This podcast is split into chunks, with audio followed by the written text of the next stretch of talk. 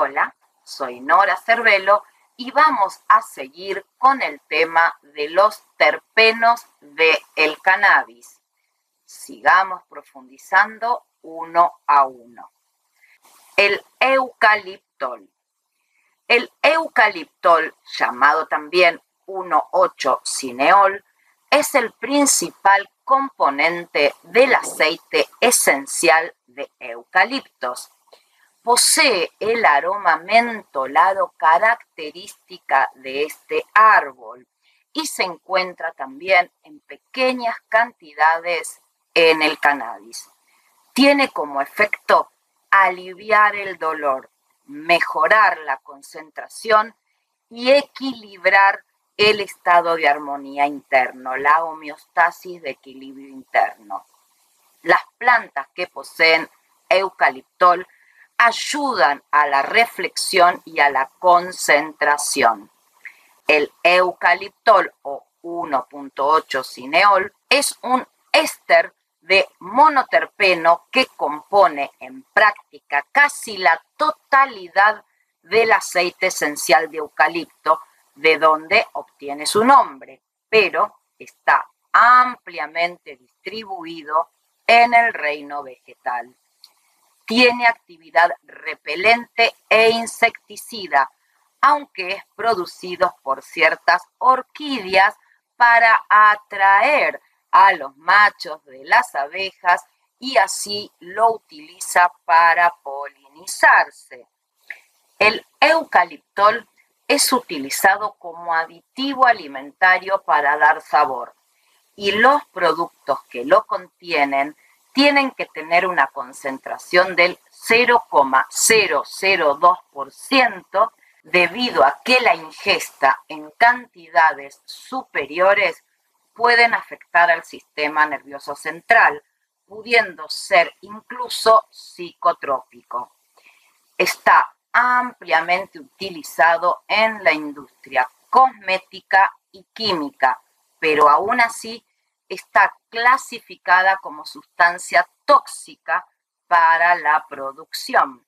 Estudios clínicos han demostrado una eficacia del eucaliptol para tratar asma, sinusitis y como antiinflamatorio y analgésico local. Además, se ha demostrado sus propiedades inmunosopresoras y antileucémicas, si bien estas demostraciones han sido en laboratorio e in vitro, se están comenzando sus estudios y sus aplicaciones in vivo. Estudios han demostrado que los diferentes terpenos, como ser el eucaliptol, el careno, el felandreno, el terpinoleno, son terpenos prácticamente exclusivos de las variedades sativas.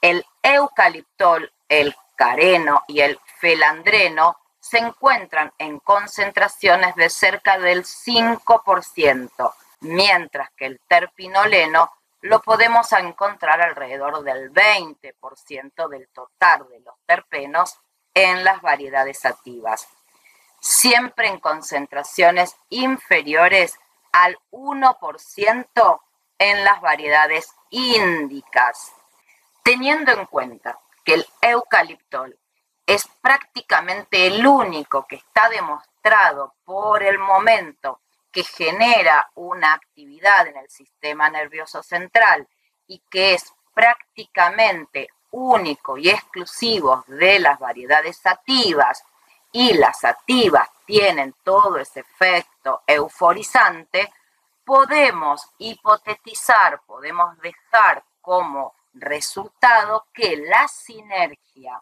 la asociación entre el THC y el eucaliptol es la diferencia cualitativa del efecto activador de la variedad sativa. Como así, el mirceno da ese efecto hipnótico en las variedades índicas.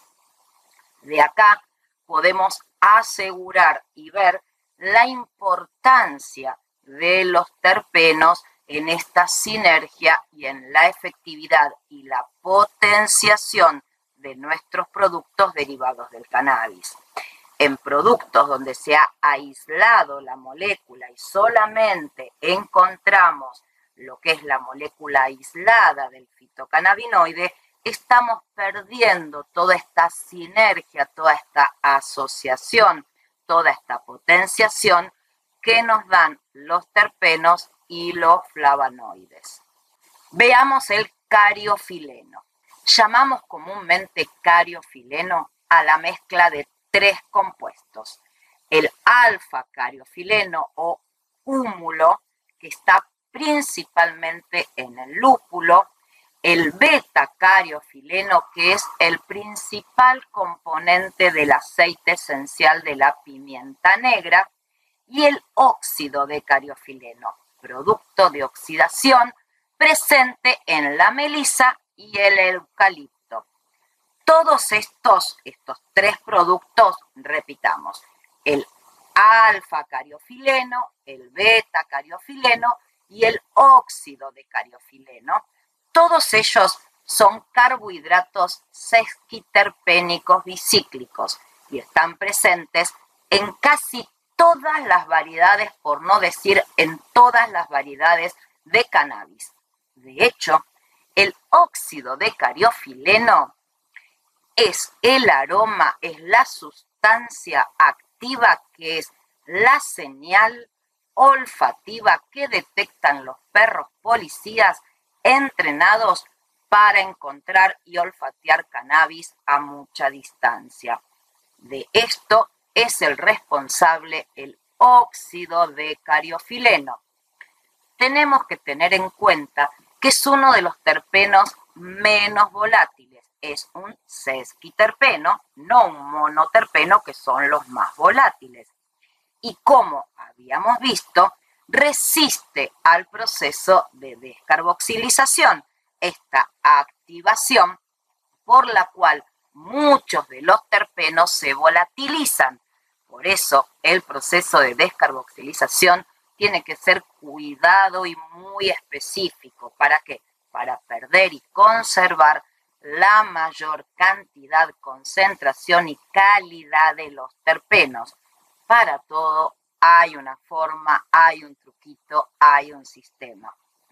En el reino vegetal, el beta-carofileno cumple la función de supervivencia evolutiva, incrementando su biosíntesis y liberación en plantas parasitadas por insectos herbívoros y así poder atraer a insectos depredadores para reducir el daño producido por los herbívoros. ¿Qué significa esto? Que cuando son atacados por insectos que se las están comiendo, generan más cantidad de beta-cariofileno que atrae a insectos que se van a comer a sus agresores.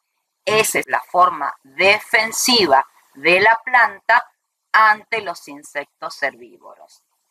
El óxido de cariofileno está implicado en el sistema de defensa de las plantas, actuando como insecticida y antifúngico.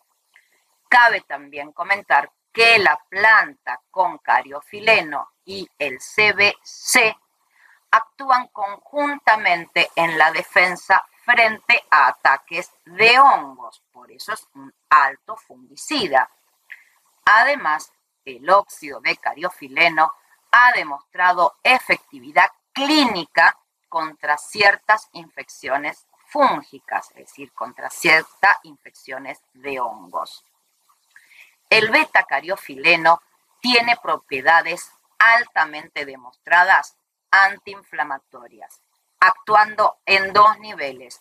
Uno, a nivel de bloqueo de la vía inflamatoria de las prostaglandinas, igual que el milceno y el pineno, pero su segunda función es como agonista, ayudador, potenciador del receptor cannabinoide CB2. Es decir, no solamente inhibe la vía inflamatoria de las glandinas, sino que apoya, ayuda, fortalece al receptor cannabinoide CB2. Esta propiedad agonista de fortalecimiento del receptor cannabinoide CB2 hace del beta-carofineno la primer molécula no cannabinoides con acción cannabinomiméticas y que además está autorizada para el consumo humano, abriendo una amplia aplicación terapéutica.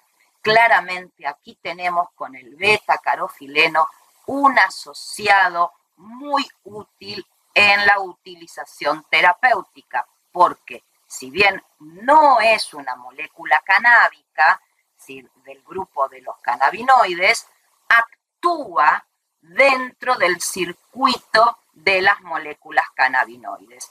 Se ha demostrado su acción antiinflamatoria, analgésica, muy efectiva, fundamentalmente frente a la inflamación de la dermatitis atípica. Si bien todavía los estudios clínicos en humanos están en procesos, esto tanto en animales de laboratorio como en in vitro ha sido muy bien demostrado. Debido a su acción sobre la vía de las prostaglandinas, el cariofileno tiene propiedades anticoagulantes sanguíneas e inesperadamente tiene propiedades de protector gástrico. Sí, dado este proceso anticoagulante, antiinflamatorio, genera grandes propiedades de protector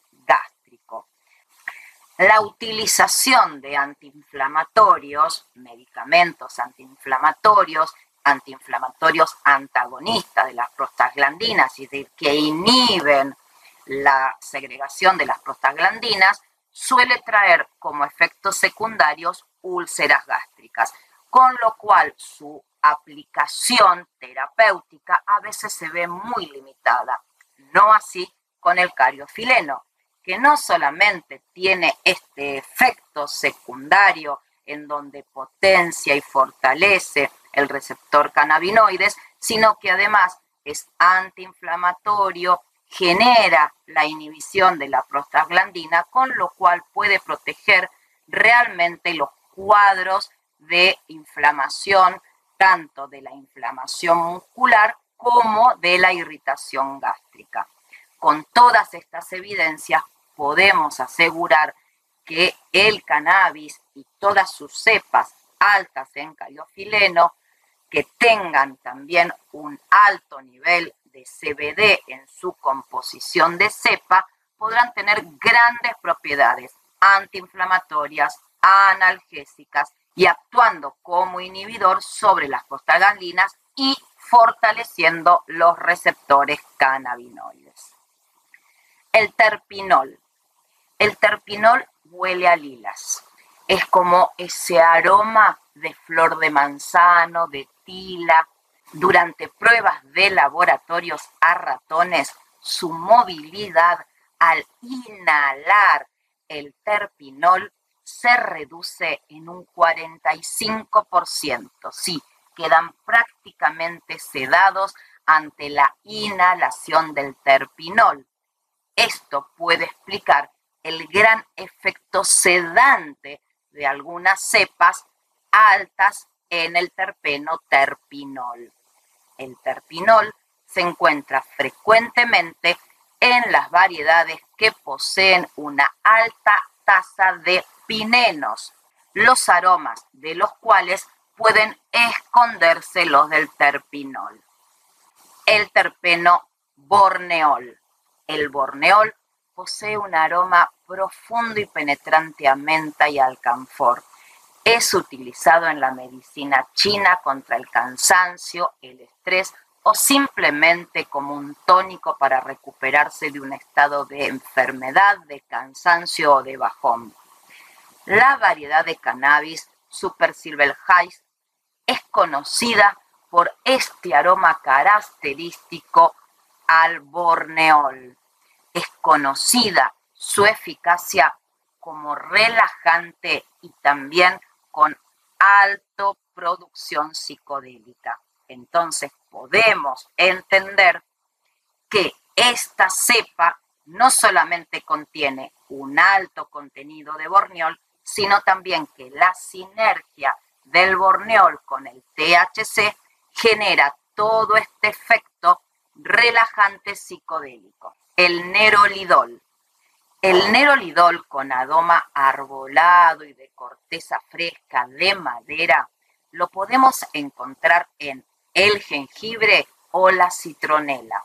Posee propiedades antifungitivas, antimaláricas y antileishmaniasi, con lo cual produce realmente un efecto relajante y sedativo muy profundo. Otros terpenos que podemos encontrar en la resina del cannabis son el felandreno, el fitol, el humuleno, el pulegona, la bergamoteno, el farsaneno, el d3-careno, el ocineno, el fenchol, el elemeno, el aromandradeno, el bisaboleno y muchos más. El abanico de terpenos que nos ofrece el cannabis es muy alto y muy amplio. Si bien muchos de estos terpenos están en muy baja concentración, esta sinergia, esta, este engranaje que genera todos estos compuestos es lo que nos dan la característica de un producto sumamente efectivo. Es una infinidad de posibilidades y de perfiles terpénicos que son los responsables del efecto y la variedad del cannabis. Claramente, todos estos terpenos tienen sinergia, tienen asociación, tiene efectos con los fitocannabinoides, con lo cual podemos intuir que dependiendo el nivel de cepa en su concentración de fitocannabinoides y de terpenos, va a ser el resultado y el beneficio que nos va a aportar terapéuticamente el producto canábico que elijamos.